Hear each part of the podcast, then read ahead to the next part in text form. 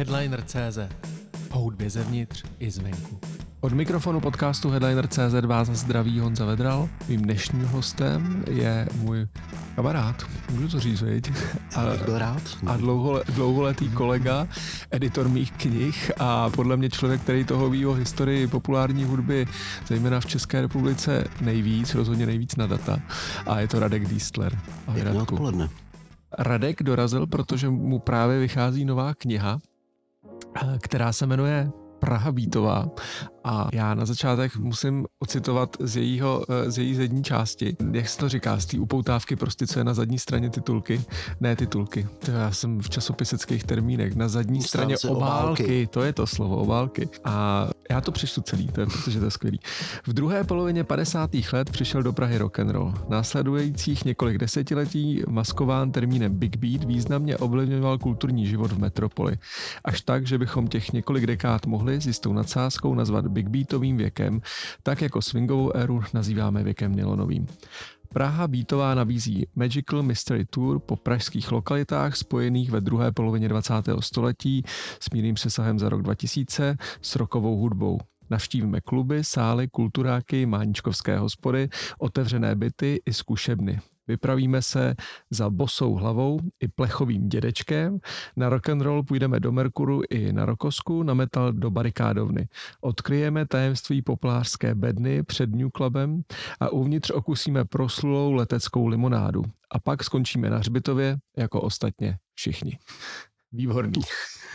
Nakonec došlo k drobné úpravě, protože na Hřbitově neskončíme. Já jsem měl původně představu, že součástí knihy bude kapitola o hrobech eh, hudebníků, protože k nám na vernisáže popmuzea chodí paní Oplatková, což je bývalá zaměstnankyně Umělecko-průmyslového muzea a znamenitá žena, která na starý kolena začala dělat na správě pražských hřbitovů. Ano. A neustále nám jako nabízí nějaký témata k tomuhle, takže jsem si říkal, že by to byl, takže by to možná byl takový pěkný konec té knihy, ale pak jsem si zase říkal, že možná vzhledem k pozůstalým to není úplně nejlepší nápad, takže na hřbitově neskončíme, ale myslím, že tam jedna drobná zastávka na hřbitově je. Vraťme se na začátek, jak vznikla tady ta idea, že uděláš knížku o místech, které vlastně už neexistují, ale jsou důležitý pro tu historii rukou. Ta geneze té knihy je dlouhá. Ono to trvalo vlastně asi deset let, než jsem ji dopsal a než jsem ji připravil k tisku, protože někdy na přelomu let 2012 a 2013 eh, jsme s mým kamarádem Michalem Jarešem, s literárním historikem, měli takovou ideu knihy o obalech desek. A Komunikovali jsme kvůli tomu nějak s eh, panem Padevětem, šéfem akademie a já jsem mu při té příležitosti nějak napsal, že by mě někdy v budoucnu zajímalo tohle téma. Kluby, tančírny, kulturáky a podobně. A on mi napsal, že by ho to zajímalo víc než obaly. Hmm. A tak jsem si říkal, až na to budu mít čas, takže bych eh, to téma rozvinul, jenomže to bylo jaro zázraků 2013, kdy uh, Škoda Plzeň, hokejový to tým mého rodného města, kterýmu fandím od svých čtyř let, tak vyhrál titul. A mě vlastně vždycky strašně zajímala ta historie plzeňského hokeje, ty všechny ty příběhy okolo, který nikdo nikdy pořádně nesepsal. A tehdy jsem si říkal, že teď už prostě není kdy uhnout. Do dneška si pamatuju, jak to, jako, jak to přišlo, že jsme hráli semifinále rozhodující se Sláví a když to tam Tomáš Vlasák fláknul si půl minuty před koncem, tak za prvý jsem málem proskočil oknem a za druhý to bylo opravdu osvícení. A to přesně vidím, jak jsem tehdy šel po Bělohorský dolu a jsem si říkal tak a teď prostě musíš. Takže jsem se... odložil jsem si, si plány. Odložil jsem v podstatě všechno, co bylo momentálně, jako co bylo zbytný a já jsem se znal s, v Plzni s jednou vydavatelkou takového vlastivědného časopisu, která zároveň vydávala i místopisní knížky, já nevím, o Šumavě a tak. A uh, tak jsem jí tak jako zkusmo zavolal a nakonec se z toho vyklubalo hezký přátelství spoje, který bylo teda spečetěný třema knihama, dvěma o hokeji a jednou o dějinách záp- Big Beatu v západních Čechách. Mm. No a pak, když tahle ta přišla poslední knížka, ten, ten Big Beat eh, západočeský na podzim 20, nebo na jaře 2019 vyšel, tak jsem měl v podstatě po strašných letech eh, všechno splněný. Tak jsem si říkal, tak co bych teďka udělal. No a z ničeho nic nám psal pan Padevit, že by potřeboval nějakou fotku z muzea, tak jsem mu teda fotku vybavil a zkusmo jsem mu napsal, jestli ho to pořád ještě zajímá. Hmm. A on mi napsal okamžitě zpátky, samozřejmě mě to zajímá a okamžitě vám posílám smlouvu. jo, takhle. Tak, je, tak to je sen. Výborně, takže jsme začali komunikovat o smlouvě a přišel Čínomor. Ano, to je pro no. knížku o klubech a místech, kde se hraje živá hudba, samozřejmě skvělá zpráva. No, eh, takhle, ono eh, dneska si říkám, že to byla možná věc, která mě ty první měsíce držela, držela nad vodou, že měl člověk něco, hmm. čím se může zabývat a tehdy uh, to všechno špatný bylo v jednom ohledu dobrý, protože se otevřela databáze Kramerius. Aha. Já myslím, že to, já, to bylo nějak pro vědecké pracovníky, ale každý má ve své blízkosti nějakého vědeckého, nebo skoro každý má ve své blízkosti nějakého vědeckého pracovníka. Ty jsi pracovníkem muzea jako populární hudby. Ale na to nejsme dostatečně vědečtí pracovníci. Já, já myslím, že mý švagrový z toho nebude hrozit žádná újma, ale tam mě to, tam mě tam dostala, protože dělá na Fildě na katedře romanistiky a ten přístup má, my jsme na to příliš malý piva. Takže tím pádem se člověku najednou otevřeli, uh, otevřeli různý uh, digitalizovaný deníky, časopisy a ten rezervoár informací se jako velmi zvětšil. Takže přes ty měsíce, jak byl člověk zavřený doma, tak jsem si na tom mohl kutat z domu, částečně s využitím domácí knihovny. Navíc se dalo přeci jenom jezdit, eh, jezdit aspoň po té Praze, tak jsem jezdil do muzea tam jsem trávil dlouhý odpoledne a studoval jsem tam časopisy a knihy, které máme v knih bibliotéce, takže mě zaplať pámbu, mě ten Čínomor nějak extra nezdržel. Hmm. Jak teda, když se vrátíme, k, eh, nebo když eh, teď přistoupíme k obsahu té knížky samotný, tak kdy začíná a čím začíná doba Big Beatová?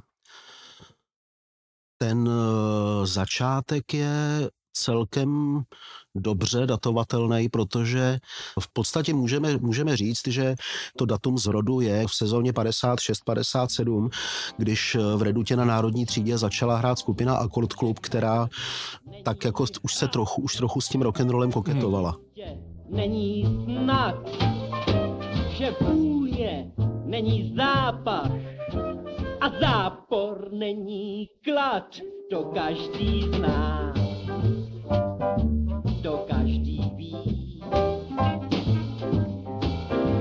Jednu však starost mám, ta láska není klam, to nevím sám.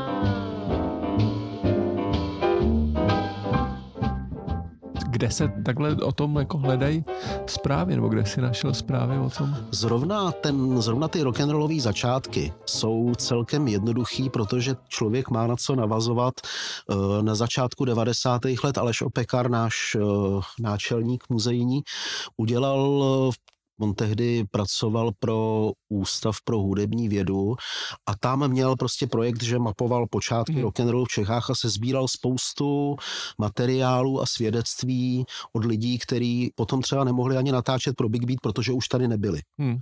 Pro seriál Big Beat na televizi. Tak, no. Takže my máme tu sbírku, kterou on schromáždil, tak máme v muzeu, v depozitáři, takže s tímhletím vlastně paradoxně byl skoro nejmenší problém. Hmm. A jak si teda pokračoval v té práci? Pak asi předpokládám, že to musel být jako problém, protože těch míst, který tam uh, zobrazuješ, je hodně. Tak to se o nich psalo v novinách, nebo kde si získal ty informace? Uh, je to samozřejmě trošku ošemetný, protože zrovna ta pražská roková historie se třeba dost mizerně dokumentuje skrzevá archivní prameny. Hmm. Já jsem si na tomhle vždycky docela zakládal a když jsem třeba dělal ten západočeský Big Beat, tak jsem se hodně, uh, hodně věnoval tomu archivnímu výzkumu v okresních archivech a tak, kde se třeba ve fondech eh, kulturních komisí nebo kulturních středisek, nebo zejména výborný jsou komise na ochranu veřejného pořádku, protože tam se obvykle probíralo to, když se někde máničky zmastily a páchali pak nezdobu a různě se to řešilo, tak eh, tam eh, jsou tyhle věci docela dostupné, ale na hlavním městě je s tím trošku problém, protože třeba fondy okresních nebo obvodních kulturních středisek jsou mnohdy nespracovaný a tím pádem nepřístupný. Hmm. Takže tady člověk musí vzít za vděk eh, za prvé časopisy a deníky a soudobou jako vzpomínkovou literaturou. Naštěstí je jí dost na to, aby si člověk vytvořil nějaký základní rezervoár, ale musí k tomu přistupovat trošku jakoby kriticky, protože samozřejmě ta paměť je velmi ošidná hmm. a dost jsem si to uvědomil právě, když jsem dělal ty západní, ty západočeský big beaty, tak tam těm lidem to občas lítalo o tři, o pět let, žádný problém. No jasně. No.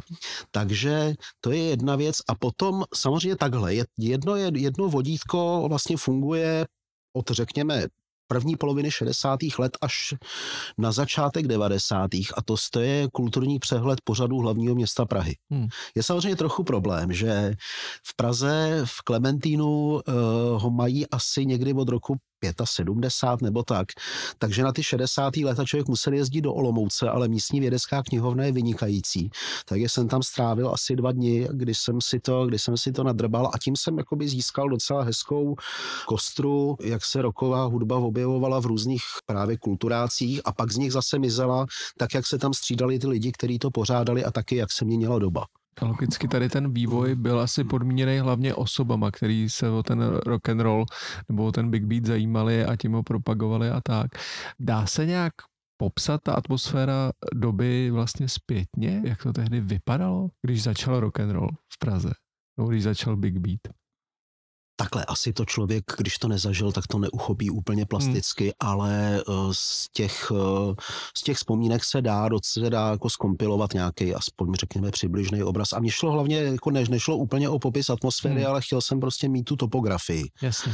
A když si o tom člověk od uh, skoro telecích let čte, od všech těch eh, knížek eh, typu, jak byl, jak měl Vojta Lindau s Andřeje Konrádem, eh, ten život v tahu, ze kterého potom mm. vlastně jako vznikl něco jako základ scénáře pro seriál Big Beat, tak tam se vždycky zmiňovaly ty sály, ty Merkury a mm. ty, ty srdíčka a ty jezerky a podobně. Takže tam šlo hlavně o to se jakoby dostat k tomu, ve kterém období ty sály fungovaly a kdo tam hrál a jak to dlouho trvalo. Což jak jsem mluvil o tom kulturním přehledu, tam je teda jedna věc, kterou je dobrý mít na zřeteli, že ne vždycky to, co je tam napsané, tak ve skutečnosti v těch klubech hrálo. To bylo docela pro, to typický pro 80. léta, uh, že myslím, že to docela hezky říká Iveta Srbová, která tehdy, což je tak jako druhá polovina 80. let, dělala Eh, produkční kulturního domu Litochleby na Ježáku, že to nejzajímavější v těch programech se obvykle skrývalo pod položkou a hosté. Aha. Hodně typicky je to třeba pro Chmelnici, hmm. která byla v těch 80. letech asi jako taková páteř eh, pražského, řekněme, alternativního, alternativně kulturního nebo alternativně hudebního dění. Hmm ale... To znamená, že se tam, eh, že se tam vždycky dalo jako jaký jméno, který bylo oficiální a pak se tam dali ty zajímavé věci, na které se Takový, chodilo. který nebyly úplně košer. Tak ono se asi nechodilo podle kulturních přehledů úplně, že jo, do, do, do, do klubu. Že to... No, já jsem si teda upřímně řečeno myslel, že to spíš fungovalo na principu nějaký šeptandy, hmm. anebo nějakýho prostě, že tam ty lidi chodili pravidelně, takže věděli, co tam bude třeba příští měsíc a podobně. Ale zrovna před uh, asi 14 dny jsem mluvil s spisovatelem Bohuslavem Vaňkem Úvalským a ten mi říkal, že pro něj ten kulturní přehled byl opravdu jako Bible. Aha. Takže asi to pro, jako, asi to pro, i pro dost lidí fungovalo jako vodítko. No a máš té knížce zmapovaný i místa, které nebyly takhle jako oficiální, že se v nich o nich v tisku nepsalo? Takhle, samozřejmě, že třeba v 60. v druhé půlce 60. let ta informovanost o tom, co se kde děje, byla docela slušná, ať už proto, že se o tom třeba psalo v Melodii nebo v aktualitách Melodie, který navíc eh, vlastně byly první 14 deník, takže byly relativně pohotový, anebo se třeba docela, eh, nebo se nějaký eh, informace o tom, kdo kde hraje, objevovaly i v takové večerní Praze. Hmm. Jenomže pak přijde tak rok 1971 a najednou to třeba z těch deníků z té večerní Prahy úplně mizí. Hmm. A tam potom je potřeba trochu, eh, jak bych to řekl, no tam se potom člověk už jako pohybuje na půdě, která je dost nejistá. Ať už to jsou místa, u kterých člověk ví, že tam určitě se něco hrálo, ale člověk neví co, protože to byly kolejní kluby, třeba klasická ukázka je Strahov který přes ty 70. léta docela fungoval, ale vlastně to jako nepatří do toho narrativu, který zejména okolo Strahovské sedmičky všichni známe. Sláva Strahovské sedmičky povstává někdy na konci 80. Hmm. let.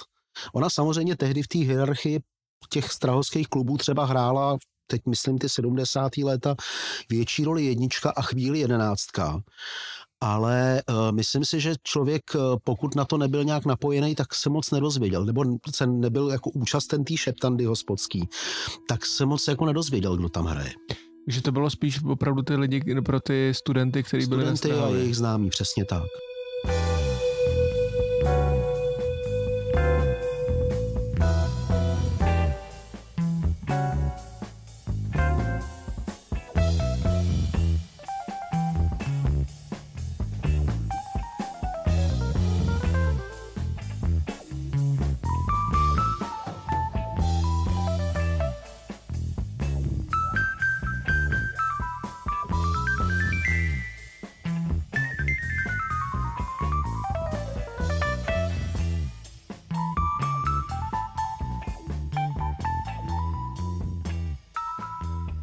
Ale e, zajímalo by mě, kdy bylo to období pro kluby a místa pro Big Beer, kdy, kdy byla jako ta doba nejlepší a kdy nejhorší.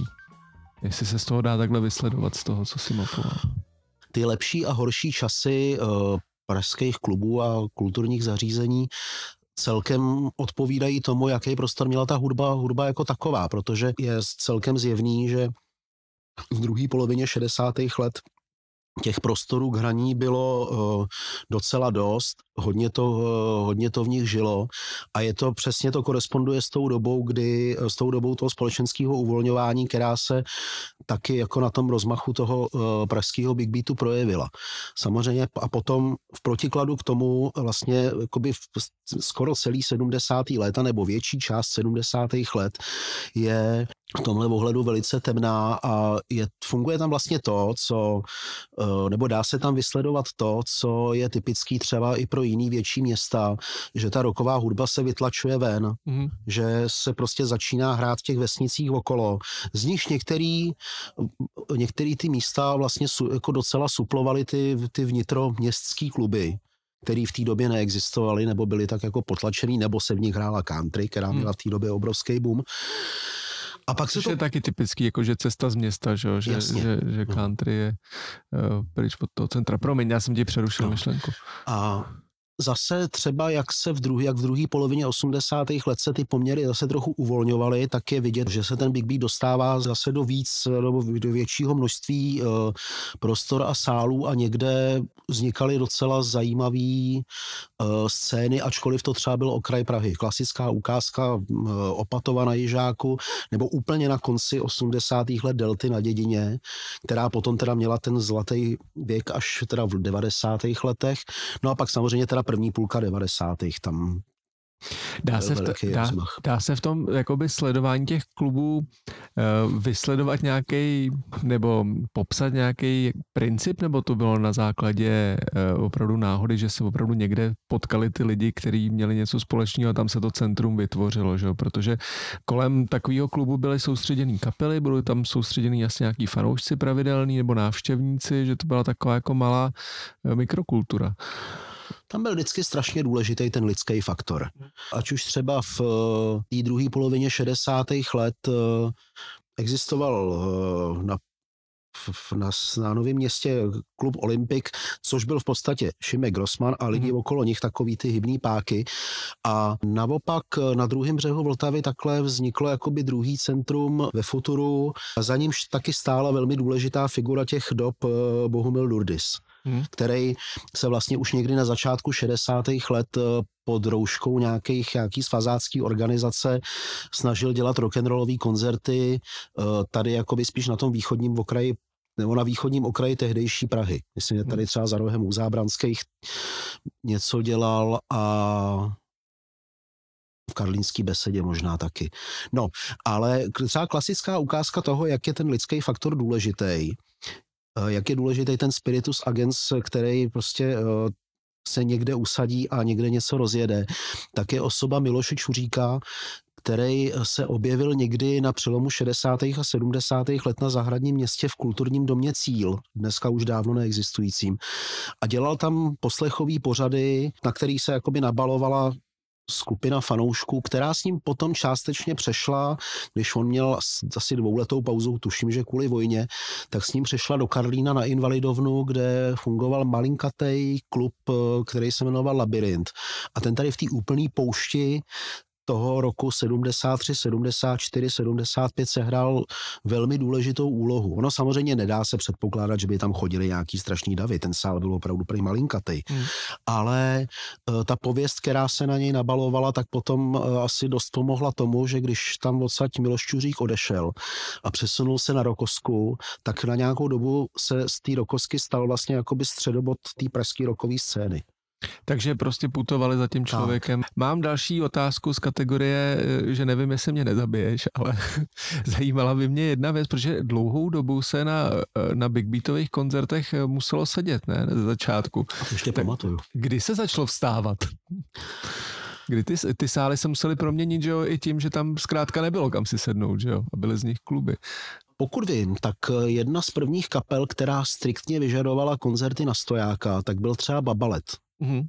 Nicméně, co si, co si pamatuju, jak jsem aspoň co jsem já začal chodit, na, začal chodit na tyhle koncerty, pravda ne tady v Praze, vychodil jsem v Plzni do nějakých svých 18 let, tak řekněme, že tak do roku 89-90 se v podstatě pořád eh, se, jako se, většinou, eh, se většinou sedělo, a pak najednou s tím, jak se vlastně, jak se z těch kulturáků uh, to přesunul do těch klasických klubů, hmm. tak tam mám pocit, že už to bylo jako na stojáka. Takže ale až takhle pozdě vlastně. V podstatě jo, ale možná, že můj pohled na to je zkreslený tím, že já jsem do těch pražských klubů přišel až někdy v roce 90 na podzim.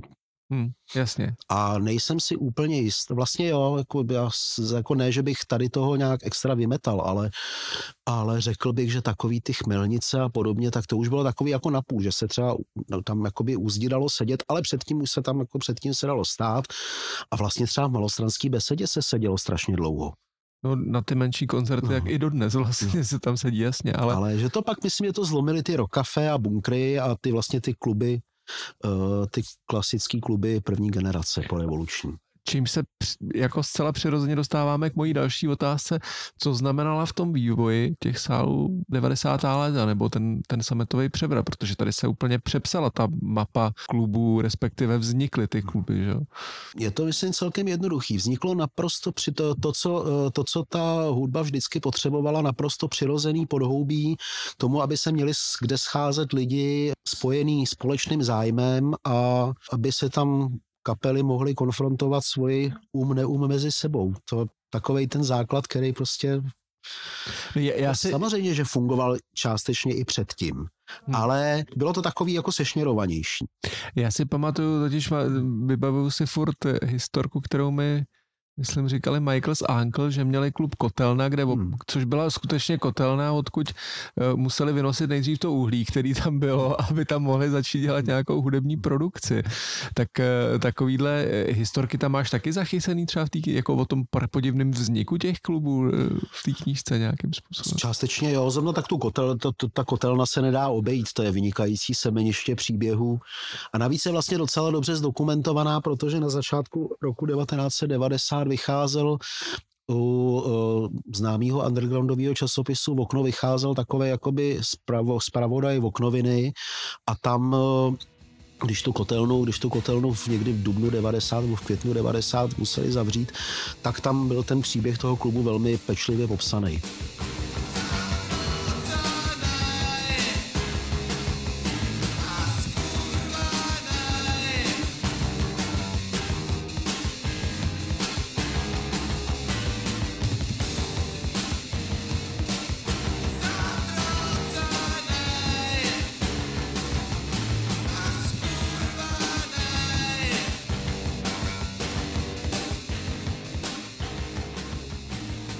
Dokonce byly nějaká demonstrace několik dní trvající na staroměstském náměstí za to, aby v Praze kluby byly. To mi zase líčil Petr Hošek. Ta byla zrovna docela důležitá, protože tím se podařilo vytvořit tlak na uh, tehdejší pražský zastupitelstvo, aby poskytlo nějaký prostory tomuhle tomu, seg- řeknu, segmentu společnosti. Takže vlastně odtud jakoby částečně vede cesta ke vzniku bunkru, ke vzniku Rokafe v současné podobě a třeba taky Roxy. Hmm. Moje další otázka je jako osobní, když se takhle do toho nořil, tak narazil se na nějaký klub, který bys jako bejval chtěl opravdu zažít naživo a, a vidět, jak to tam vypadalo? Klubů, který jsem nemohl zažít a chtěl bych vidět, jak to tam, a chtěl bych je zažít, nebo chtěl bych vidět, jak to tam vypadalo, je spousta.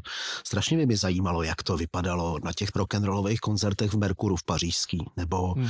jak vypadal klub Olympik. To je, sice znám několik lidí, kteří tam docházeli, byť už teda v té pozdější úpadkové fázi, ale uh, samozřejmě ten osobní zážitek to člověku nenahradí. Hmm. A přemýšlím, jestli ještě nějaký. No v podstatě, v podstatě tyhle, ty, tyhle ty zakladatelský.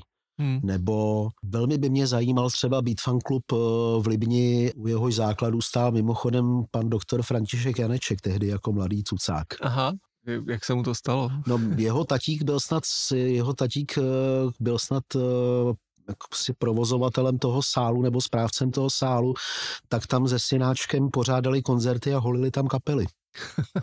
Takže tak byla škola, škola do budoucna. Tak. Je v té knížce zaznamenaný naopak jako nějaký tragický, řekněme, konce klubu, který ne, neskončili dobře? Tragickým koncům klubů, který neskončili dobře, se člověk nemůže vyhnout, protože tam musí mít bunkr. Že? Mm-hmm. Ale vlastně jakoby nemám pocit, že eh, by tady ty kluby končily nějak drasticky. Ty konce byly prostě nějak přirozený nebo něčím podmíněný. Teď teda mluvím o těch klubech v 90. letech, že třeba, já nevím, Petinka, tam se těm restitucím hold nedalo vyhnout, nebo Alterna Komotovka hold dojela na to, že už že jako trošku vyčerpala sama sebe. Jakým obdobím to uzavíráš, tu knížku? Ten konec mám takovej rozvolněný v podstatě. V podstatě to pro mě končí rokem 2000, ale mám tam občas lehunký přesahy, hmm. ale už tam třeba nerozvíjím uh, příběhy míst, který by určitě splňovaly uh, všechny jakoby parametry uh, místa, o kterým by se tam mělo psát, ale už jakoby celé patří do toho následujícího období, jako je třeba Žižkovský klub Kain. Ten vznikl někdy, tuším, na podzim roku 2000, nebo možná začátek 2001, ale to už je prostě pro mě, jakoby tam jsem někde tu čáru musel udělat. No a rokem 2000 to končíš, protože tehdy nastoupila jako masivně ta taneční hudba a už jako uzavíráš tu big beatovou dobu, nebo? Částečně ano, i když samozřejmě ten nástup taneční scény už několik let jasně, běžel. Jasně. Ale je to pro mě taková, jako, tak ten rok 2000 je taková pěkná, jako pěkná hmm. psychologická hranice. Za prvý, za druhý, něco končí jakoby celosvětově a je to, jako, je to daný, že třeba dvojčatama. To je pro mě docela jako mm. Zřetelný předěl. A pak taky trošku tam hraje roli, když nás, že vlastně v roce na konci roku 2012 vyčudili z popu a pro mě se to tak jako celý, jako tam jsem se od toho poprvé trošku odpoutal od celého tohohle toho tématu. Mm. Že jsem se k němu samozřejmě pořád vracel, to je jasný, ale uh, prostě tam jako by to pro mě opravdu pro mě něco trošku skončilo. Myslím si, že i pro vydavatele, protože ta knížka má i tak přes 700 stran, co jsem koukal. Je tam teda spousta, spousta obrázků, opravdu člověka vezme na ty místa, jako může se člověk podívat, jak to vypadalo tam. A moc se těším, protože zatím jsem viděl jenom tady PDF náhledový, tak se moc těším, až to v březnu eh, vyjde a až se to budu moc prolistovat tady tu knihu. Zase jsme teď jako vlastně hezky navázali eh, s tím, že vás vyčudili eh, z roka popu, to znamená redakci Vojty Lindaura, vlastně můžu říct nás, protože jsem v ní byl v té době taky a ty jsi se vrhnul do řady věcí a jedno z nich je to, že jste založili Pop muzeum, což je další kapitola toho, o čem bych si chtěl povídat. Tak co bylo na začátku tady té myšlenky Pop muzeum? No, Pop muzeum už fungovalo několik let v době, kdy skončila ta Vojtěchovská redakce roka popu. My jsme, uh, Pop Muzeum vlastně vzniklo jako takový uh, vedlejší produkt seriálu Big Beat, protože hmm. všichni otcové zakladatelé muzea se nějakým způsobem na tom Big Beatu podíleli. A tím, že se v rámci práce na tom dokumentu schromáždila spousta materiálu, která uh, by přišla v Niveč a nebylo jí jakoby kam uložit do nějaký kamenný instituce, tak Aleš Opekar, který uh, byl v 90. letech v těch muzeích v Nešvilu a v Gronau a podobně, tak prostě tak velmi prahnul potom založit něco takového v Praze. Původní idea byla, že to bude pobočka nebo oddělení Českého muzea hudby, což se teda nikdy nenap nebo hmm. Národního muzea, což se nikdy nenaplnilo, ale budiš. A v roce 98 se mu to úsilí povedlo překlopit k tomu, že jsme měli ve vinárně úsudu, což je taková naše šmejkalová ohrada, tak jsme měli zakládající schůzy a v roce 2000 jsme se stěhovali do prvních vlastních prostor, eh, který byly v umělecké besedě na Malé straně. Teď sídlíte v klubu Kaštan, vlastně, kde lidi můžou vidět i výstavy, které připravujete pravidelně. Teď tam máte výstavu o Martě Kubišový do, někdy do, do konce února. Myslím, že 25. jsem se koukal. No, myslím, ano, teďka, teď vlastně, teď, eh, teď Marta, Marta Kubišová tak pomaličku dobíhá a 1. března otvíráme výstavu V jako vinyl. Výhry a výdobytky vinilového věku. Takže se budete věnovat historii vinilu, nebo co, co tam bude všechno? Ta výstava se věnuje historii, uh, historii vinilových desek v Československu, posléze v České republice a nabí, nahlížíme to téma z různých úhlů, ať už co se týče vydavatelství, které tady fungovaly, výroby uh, vinilů, různých edic, uh, licenčních desek a podobně.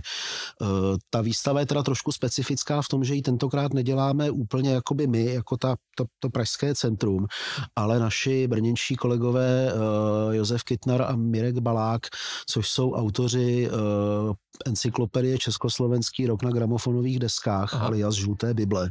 A to jsou osoby na jiné povolané, takže jsme si říkali, že jim to můžeme s důvěrou přenechat a myslím, že naši důvěru nesklamali. A navíc to, navíc to přichází v dobrý čas, kdy ten vinyl vlastně stále, už se o tom mluví několik let, ale stále roste jeho význam i, v, i pro ten hudební průmysl v tom, že tuším, že v Británii už jsou větší příjmy z, z prodeje vinylů než z prodeje CDček v tady tu chvíli. A ještě to má samozřejmě ten rozměr toho, že uh, velká část té světové produkce se vyrábí u nás eh, v Loděnici. Právě. Rozhodně s gramofonovými závody na té výstavě konec konců spolupracujeme a tam je, to je totiž právě jedna věc, že my jsme někdy v roce 2008 měli výstavu, která se jmenovala Cizí desky v zemích českých a byla o těch licenčních deskách, které tady uh, gramofonový klub uh, prodával nebo které jsem vozil. A ta výstava se naprosto minula s dobou. Říkám si, kdyby jsme počkali o dva, tři roky díl, tak to mohla být velice úspěšná výstava, tehdy jsme ji úplně zazdili. Takže vlastně ten V jako vinyl je trochu veden snahou navázat na to, eh, co jsme minule tak trochu minuli a čemu teď teda jako, čemu teď vlastně jakoby dobové proudění nahrává. Když se vrátíme ještě k tomu, k té iniciaci toho popmuza, eh, jak těžký bylo přesvědčit eh, možná úřady, možná ale i publiku o tom, že takový Big Beat patří do muzea i. Tehdy pokud si to dobře pamatuju, tak tam byla velká výhoda, že popmuzeum eh, vzniklo s podporou uh, projektu Praha Evropské hlavní město kultury. Jasně. A že se za to tehdy Michal Prokop, který byl tuším ambasador toho projektu, takže se o to docela zasadil a takže to úřední zaštítění nebo to jako vyboxování třeba prostoru a nějakýho, nějakých těch věcí okolo, tak myslím, že šlo jakoby jednodušejíc, než, eh, než by šlo jindy. Hmm. A s připoutáním pozornosti publika to byl trochu problém. My se, co si, co si budeme povídat, my se neumíme moc prodat. To můžu potvrdit. Já třeba Radkovi, co, co půl roku nebo co rok vždycky napíšu, udělejte si tady u nás inzerci, aspoň v headlineru, něco dejte vědět a jak se nám to nedaří. Ale tak to je bohužel problém, eh, problém toho, že popmuzeum není úplně, uh, není úplně jakoby kamenná instituce. To je trošku jako spolek přátel, který funguje na principu bavíme se po práci. No. A když té práce máme zrovna až nad hlavu, ano. tak to člověk jako velmi špatně koordinuje. Takže byste, takže jste si potřebovali založit nějaký vlastně klub takový, kde se můžete scházet a vyvíjet tu činnost, s čímž je popmuzeum v klubu Kaštan. To, to byl oslý most tady to. to. No, je teda pravda, že jsme byli uh, jednou, pamatuju si, že nám jednou byla nabízena uh, možnost vstoupit do asociace muzeí a galerií. Ale když jsem viděl ty uh, opičárny okolo, tak jsem si říkal, ne, prostě chudobactí netratí a jako myslím, že jako ztratit ten přátelský princip, na kterým to celý funguje, by byla škoda. Takže jsme zůstali jak by říkal, jak zpíval Karel Gott, jsme zůstali sví, ať různé vládly styly. No tak ty jsi vlastně vystudovaný historik, který zběhl k Big Beatu, je to tak? Je, mohl jsem být velmi průměrný archivář. Takhle jsem se stal průměrným hudebním publicistou, ale zase myslím, že mám teda stokrát lepší historky. A dneska bych nemusel, dneska bych nemusel trpět trýzní z toho, kam se můj obor ubírá, protože eh, co tak mluvím se svými kamarády, tak teda jako být archivářem to není žádná žádná zábava. Jakože už to je všechno zdigitalizované. To ne, ale ten obor je strašně zbyrokratizovaný. Mm-hmm. To asi všechno v ně, vlastně v té vědě současný je zbyrokratizovaný. Samozřejmě. Radku, co chystáš za knížku teď?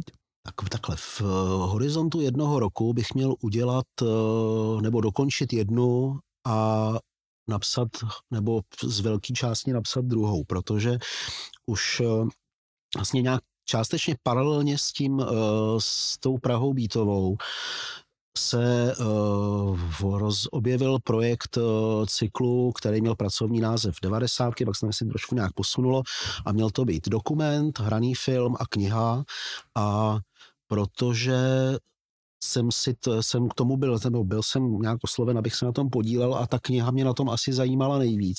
Hmm. Tak jsem si to vzal za svý a jsme domluvený s vydavatelstvím 65. pole, že bychom to do konce roku vydali.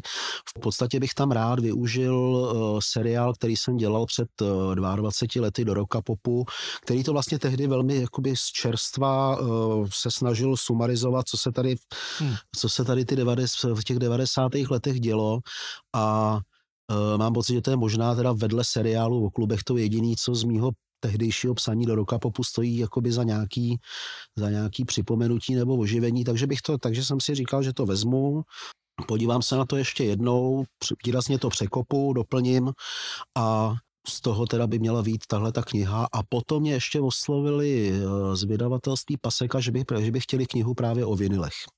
Aha. Takový jakoby při příběhy vyprávění vinilového věku. Připomnělo mi to teď, jak mluvíš o těch 90. letech, že jsem teď eh, zaznamenal na Facebooku Petra Korála, eh, že a myslím si, že to měl od tebe, že vyhrabal nějaký uh, dopis, ve kterém se tehdejší vlna mladých kapel, uh, kapel nové vlny 90. let bouřila proti tomu, že jste je spajili se starou vlnou, novou vlnou, starou novou vlnou, tak, jakože s jasnou pákou a tak, a že, že tam bylo plamený prohlášení. Takže takovýhle zkosty tam budou pak.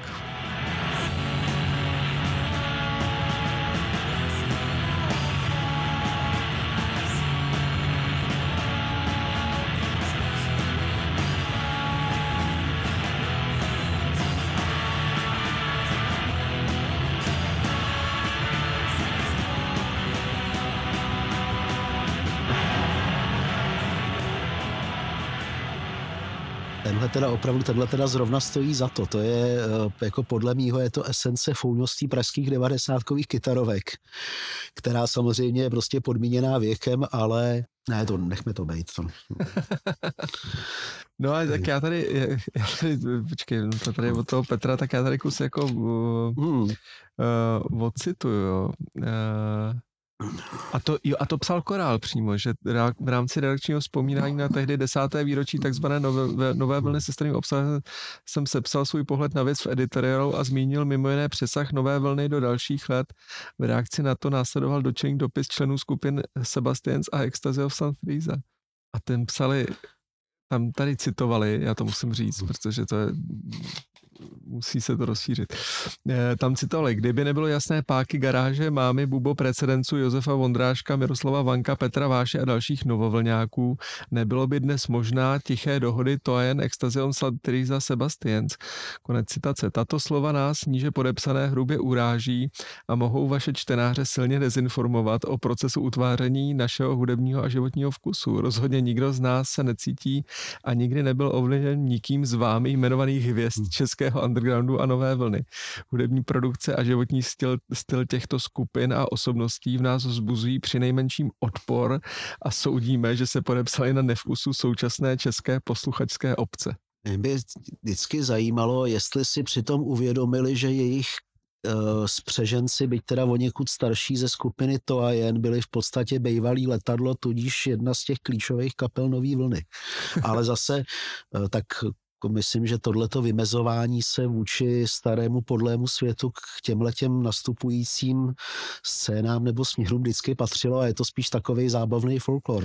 A e, je to hezký, že tenhle folklor přetrvává do dneška, že tady ta hřevnivost generační vlastně je normální a je pak vlastně hezký sledovat, nebo pro mě je hezký a zajímavý sledovat ten proces samozřejmě směřování hmm. a objevování toho, že tam ty spojnice chtě nechtě prostě stejně jsou.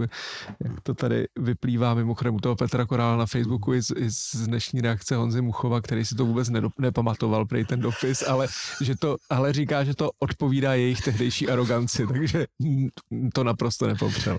Jo to jsem říkal tehdy vlastně, když jsem to četl poprvé, tak to jsem si říkal, to je prostě esence pražského kytarovkového fouňovství. A mě tehdy se zdálo, že prostě není větších nadudců, než jsou tyhle ty hoši. A musím říct, že to teda, že jsem možná jim teda, že jsem vůči nim byl možná, uh, no, jsem jim možná křivdil, a p- protože pak, když jsem dělal, a to je tak kolik, 2005 tuším, tak uh, plzeňský klub, plzeňský klub pod lampou slavil 15. výročí a my jsme k tomu dělali takový almanach.